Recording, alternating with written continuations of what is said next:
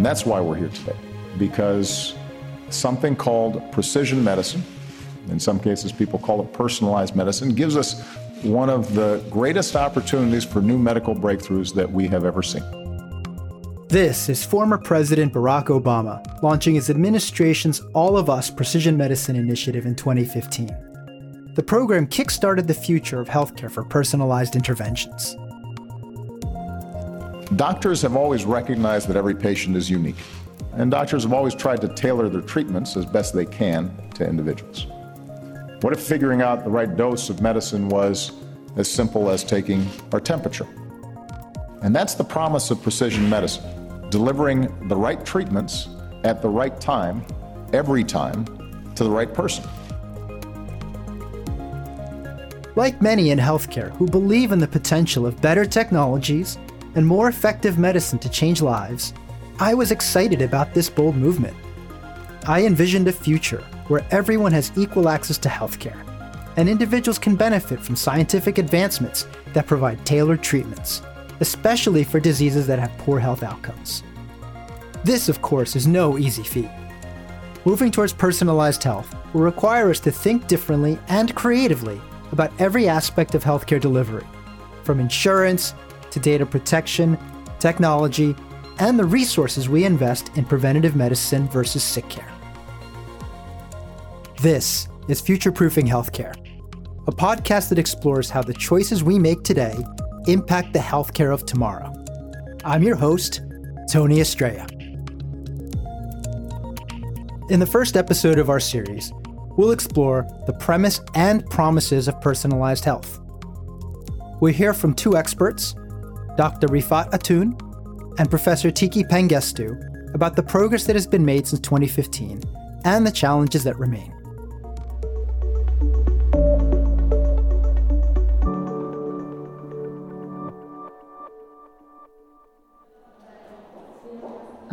Gosh, this is frustrating.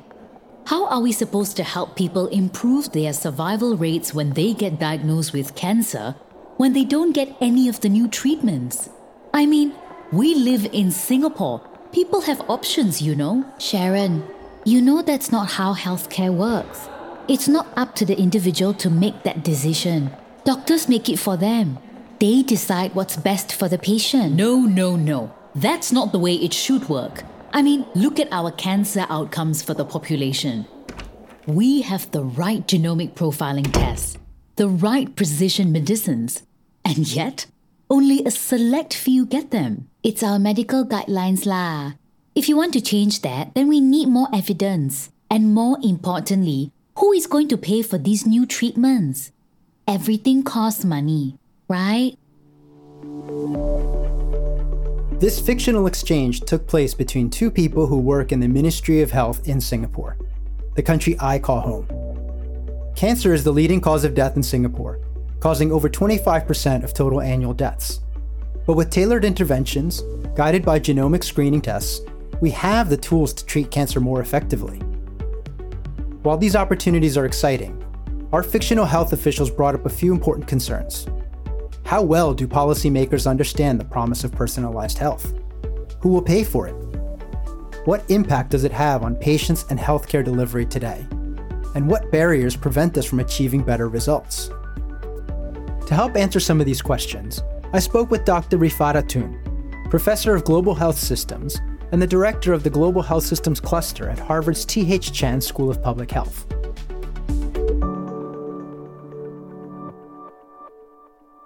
At the start of our discussion, he explained why he left a career in the clinic to pursue a new path in public health policy. I started my professional life as a clinician and I loved clinical practice. I practiced for 15 years. And of course, one is able to make important contributions to improve people's lives. But with policy, one can improve lives of millions. If the policy is right, if it's appropriately targeted, then the results can be far greater than an intervention that might benefit an individual. What I also saw was that in many countries, there was a real opportunity to improve health systems, to enable adoption of new innovations and scale these up. And I'm not just talking about technology innovations. these also relate to programmatic innovations or innovations in care delivery or innovations in health system financing or innovations in improving the awareness of individuals, uh, which we don't pay enough attention to, unfortunately, in health systems. So all these possibilities have really excited me and prompted me to move into health systems work, which has been very rewarding in so many ways. Rifat has worked with over 30 health systems in his career. As a result, he's had to explain personalized health to many different audiences. Personalized health is health interventions that are much more efficient, much more effective, but much more equitable and responsive to needs of individuals and subpopulations, as opposed to a one size fits all approach that benefits a few. With precision health and with precision medicine, not only can we improve outcomes, we can improve outcomes for all in an equitable way. Most academics, clinicians, policymakers, and technologists will agree that a critical milestone to enable personalized health was the mapping of the human genome in 2003. In the US, many will point to former President Obama's All of Us initiative, which we heard him describe at the start of this episode, as another important milestone. Globally, the acceptance and growth of personalized health programs are evolving across other countries and regions like the EU, the UK, Canada, Australia, China, and Singapore, which are all becoming very influential with their programs and research. I asked Rifat what has changed over the past five years. First of all, the discourse is very different. I think people are much more aware of the possibilities. We now have data in relation to genetics, in relation to individual level characteristics, in relation to health service utilization and in relation to potential side effects of a particular interventions and also in relation to outcomes. Of course, these data did exist in the past, but we can now capture these data digitally and actually integrate them and be able to analyze them using data science. Computing power has improved substantially and is being applied to health. We have advanced very substantially in genetics and lower cost genotyping and I think there's greater readiness, especially with the COVID 19 pandemic, to develop much more targeted interventions to populations and subpopulations because one has been able to see the benefits when more targeted interventions uh, have been applied, for example, in South Korea, in Singapore, and elsewhere. So the mindset has changed. And I think that's very healthy for the future. For any of us who've worked for any amount of time in healthcare, we recognize the challenge of successfully changing behaviors and mindsets. It's not easy, and a person can dedicate their entire career towards this mission. And while change is happening, unfortunately, we're not quite there yet in shifting the way health systems operate universally. The health system part, the delivery part, there has been little radical innovation. We're still stuck with the models that go back centuries, so as a result, we have these innovations coming into systems that are not really fit for purpose because the epidemiology has changed, the sociocultural norms and expectations have changed. So what needs to change is the innovation mindset, investing in the delivery side to transform health systems. Clearly, more of the same is not going to be enough. That has never been more true than in dealing with COVID 19. The pandemic has put our outdated healthcare systems to the ultimate test. And early on, it seemed that many countries were failing. But the pandemic has also been a major catalyst for innovation, not only for technology, but also for how these technologies are integrated into new healthcare processes. I think the latter is very, very important because there's no shortage of new technologies. What has been the challenges to change the health system to enable these innovations to be taken up at scale? We've seen, for example, very rapid development of vaccine candidates. And a number of countries have been able to scale up vaccination programs very rapidly. I mean, that requires not just scientific excellence, but also regulatory flexibility to push through trials very quickly, but also logistical and supply chain excellence and well functioning health systems to ensure that the vaccines can be used. Another good example in relation to cancer care. which has suffered terribly with COVID 19. And there's a huge number of individuals whose care has been delayed. What the oncology community have been able to come up with new guidelines, novel optimal treatments or treatment combinations, use of remote management, home based care delivery, telemedicine, teleconsultations, in order to keep the system running. And many European countries have been able to put this into practice. Of course, cancer care has been improving and evolving since long before the pandemic. But the virus drove countries to move even more quickly to improve healthcare delivery, so solutions reach the people who need them most. If we bring this back to our original question, what barriers are preventing us or limiting our ability to achieve personalized health? The first is in relation to availability and use of data. While data exists, these are not used to really understand risk factors and the challenges that relate to different subpopulations. So we're not able to harness the digital data capabilities that currently exist. Secondly, there's the institutional logic, which is very difficult to change. We are using policies that we've been using for many, many years that institutional logic needs to change to realize that there are benefits for applying novel approaches. The United States approach to smoking cessation represents how long it can take to enact policy reform. Although several decades of validated research have confirmed the enormous economic and public health costs of smoking, there is still no national ban. And this challenge is not unique to one country as other policymakers around the world are also struggling to address how to implement smoking cessation programs. The third is risk taking. Inherently, policymakers and I think the medical profession are risk averse. So, introducing something new or an innovation can be challenging. Rifat and other experts believe policymakers and medical professionals can be cautious in applying novel technologies for a number of reasons. We'll hear from them and explore this topic in greater detail later in our series. We could also add a fourth barrier, which is incentives. Most countries still use historic incremental budgeting, as opposed to novel payment models that create incentives to improve outcomes.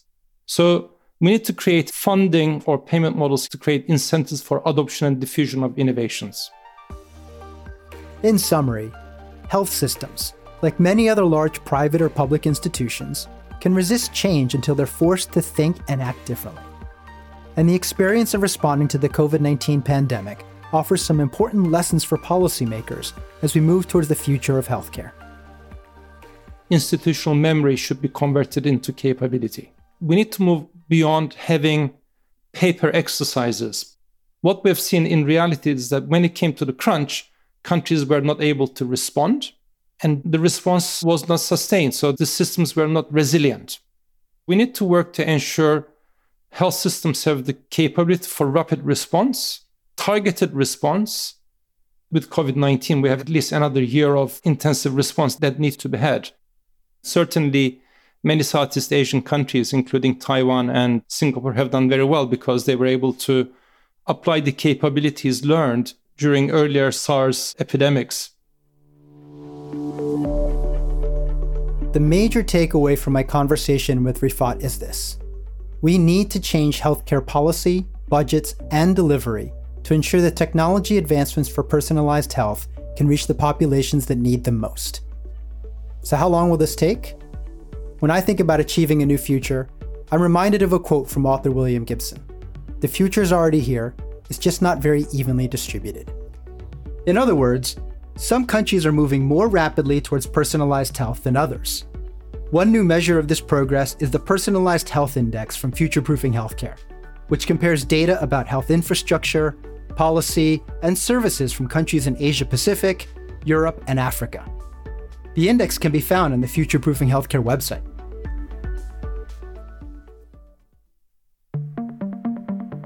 As one example, the Personalized Health Index from Future Proofing Healthcare ranks Japan among the top countries in Asia Pacific for use of telehealth.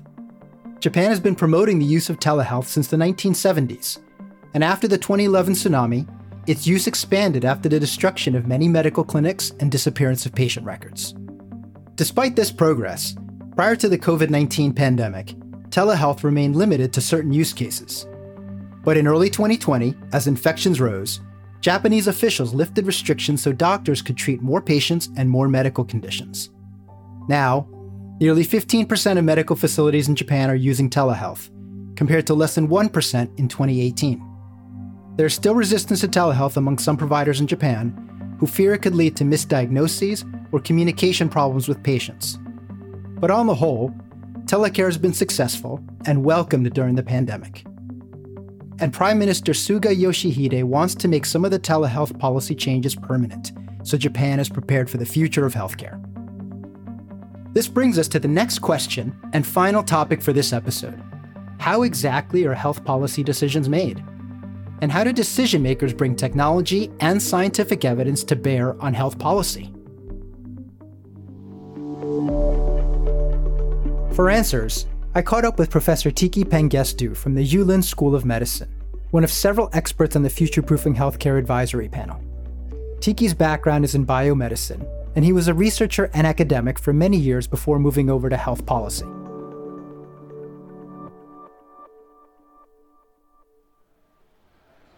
Tikki, great to speak with you.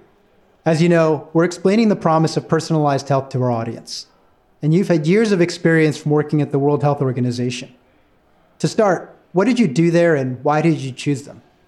I joined the WHO as director of its research policy and cooperation department and basically worked with uh, the member countries of the WHO to sort of promote the use of scientific evidence in the development of health policies. Right at the front door, there is a statement of the mission of the WHO. And that was my eureka moment. And the mission statement says the highest attainable level of health for all people. And it just hit me that knowledge is about improving health, but not only improving health, improving health equity. Tikki worked with developing countries at the WHO for 13 years. For example, nearly 20 years ago in Thailand, the country was considering whether to introduce a new vaccine for human papillomavirus, also known as HPV. Data showed that when kids aged 12 to 15 received the vaccine, their risk for cervical cancer could be significantly reduced. The Institute for Health, an independent body within the Thai government, evaluated the clinical data to develop a policy proposal for the Ministry of Health. Here's Tikki explaining what happened next. The Institute for Health Policy recommended that at that point in time, it was not a good idea to introduce this policy, not because it was expensive, but because there were other technologies that could do the job equally well in terms of managing the number of cervical cancer cases at very much lower cost. So, based on that evidence based recommendation from the Institute of Health Policy, the government decided not to introduce the vaccine into the health system of Thailand Many years later, of course, when the price of the vaccine dropped, the Thai government did introduce the vaccine into their immunization systems. This is an excellent example of how scientific evidence helped to inform a rational, cost effective policy decision. In this case, Thailand operated with an independent health body which actively reviewed evidence to inform health policy. But not all countries operate this way. Tikki, what are some of the challenges that make it difficult for health systems to engage in evidence based decision making? There are not that many countries, especially in the developing world, that place value on having good evidence reviewed before a policy decision is made. In many other countries, one of the primary barriers is a lack of trust between the policymakers and the researchers and the scientists. The second barrier is they speak different languages. A policymaker in many of our countries are not necessarily science literate. So, for a scientist to then try to speak to these policymakers in scientific jargon is probably going to be a problem. Beyond lack of trust and communication challenges, Tikki says a third barrier is that academics are driven by their own research objectives and don't necessarily consider how their research can be applied in practice. So that means that a lot of the research that's being done is actually not relevant to a policymaker. Not only is it not relevant, it is sometimes not timely. A policymaker sometimes has very limited time in order to make a policy decision. In the case of an outbreak of a disease, it could be 48, 72 hours. Whereas a lot of research takes a much longer time. Of course, the problem isn't always that policymakers and researchers have different priorities. Sometimes the public isn't fully on board. For example, vaccine hesitancy has been a challenge for countries around the world for years, but it's taken on a new level of urgency during the COVID 19 pandemic. Tikki, what are some of the factors that are responsible for public mistrust of vaccines? The lack of science literacy in the population, especially in the developing world. It's going to be tough for them to understand the subtleties of why a vaccine is only 70% effective as opposed to 95% effective. The scientific characteristics of vaccine can be conveyed only if there's a certain amount of scientific literacy and awareness in the population. One other barrier or issue here is lack of trust. It's almost a cultural issue. Many populations in Asia, for example, are quite compliant to government directives because they have a high level of trust in the government. In many Western democracies, the primary concern is individual freedom. It's my right to refuse the vaccine. That's why in France, only between 40 to 50% are willing to accept the vaccine. The rest will say, oh, I don't trust this. I refuse to accept the vaccine. Well, my response to that is freedom doesn't mean you can do things that can potentially harm others. well, that reminds me of a quote You are entitled to your own opinions, but not to your own facts. Uh, back to building trust. I know the pandemic has been hard for a lot of people, but it's also had some positives, right? Uh, what can you tell us about how policymakers can combat public mistrust and, and encourage populations to follow evidence based health advice? It's about improving trust, good communication. It's about using the right messengers. A recent survey on Twitter done in Indonesia found that it is actually celebrities who have been more effective in conveying the message about vaccine. And importantly, it's celebrities speaking in their own voice. I think the overall message is be prepared to mobilize all potential influencers that can spread the right message. In other words, policymakers should think both about the message and also about the effectiveness of the messenger. In summary, for any decision makers who are looking to deliver the future of healthcare and replicate Thailand's success in using scientific evidence to craft health policy, Tikki believes the path forward begins with a simple step. To be much more aware of the benefit of personalized healthcare integrated with precision public health. At the end of the day, one supports the other. Good point. And how can researchers support this mission? Researchers need to speak in a language that is understood by the public health policymakers to promote a holistic approach, integrating the technologies of precision medicine with the benefits of public health improvement and appeal to work with the public policymakers. In other words, bridge the trust gap between policymakers and researchers.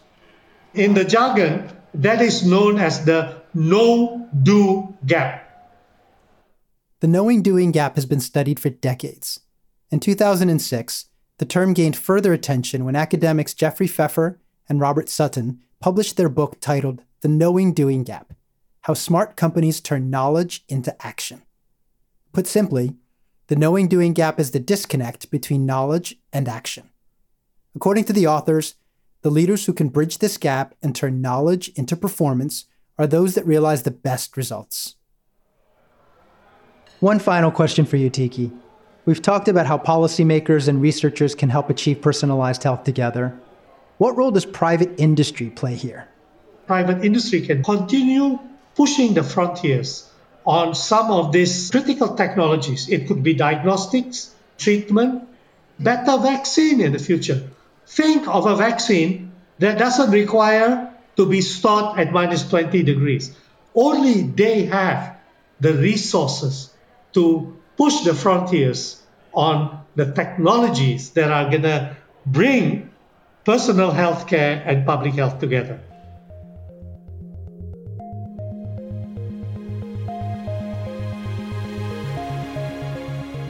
Pushing frontiers. That's a great way to sum up this episode. Researchers and private industry have been making incredible progress in genomics, data science, and other technologies to improve healthcare. And policymakers are thinking more creatively about healthcare delivery so they can bring these novel technologies to the people who need them the most.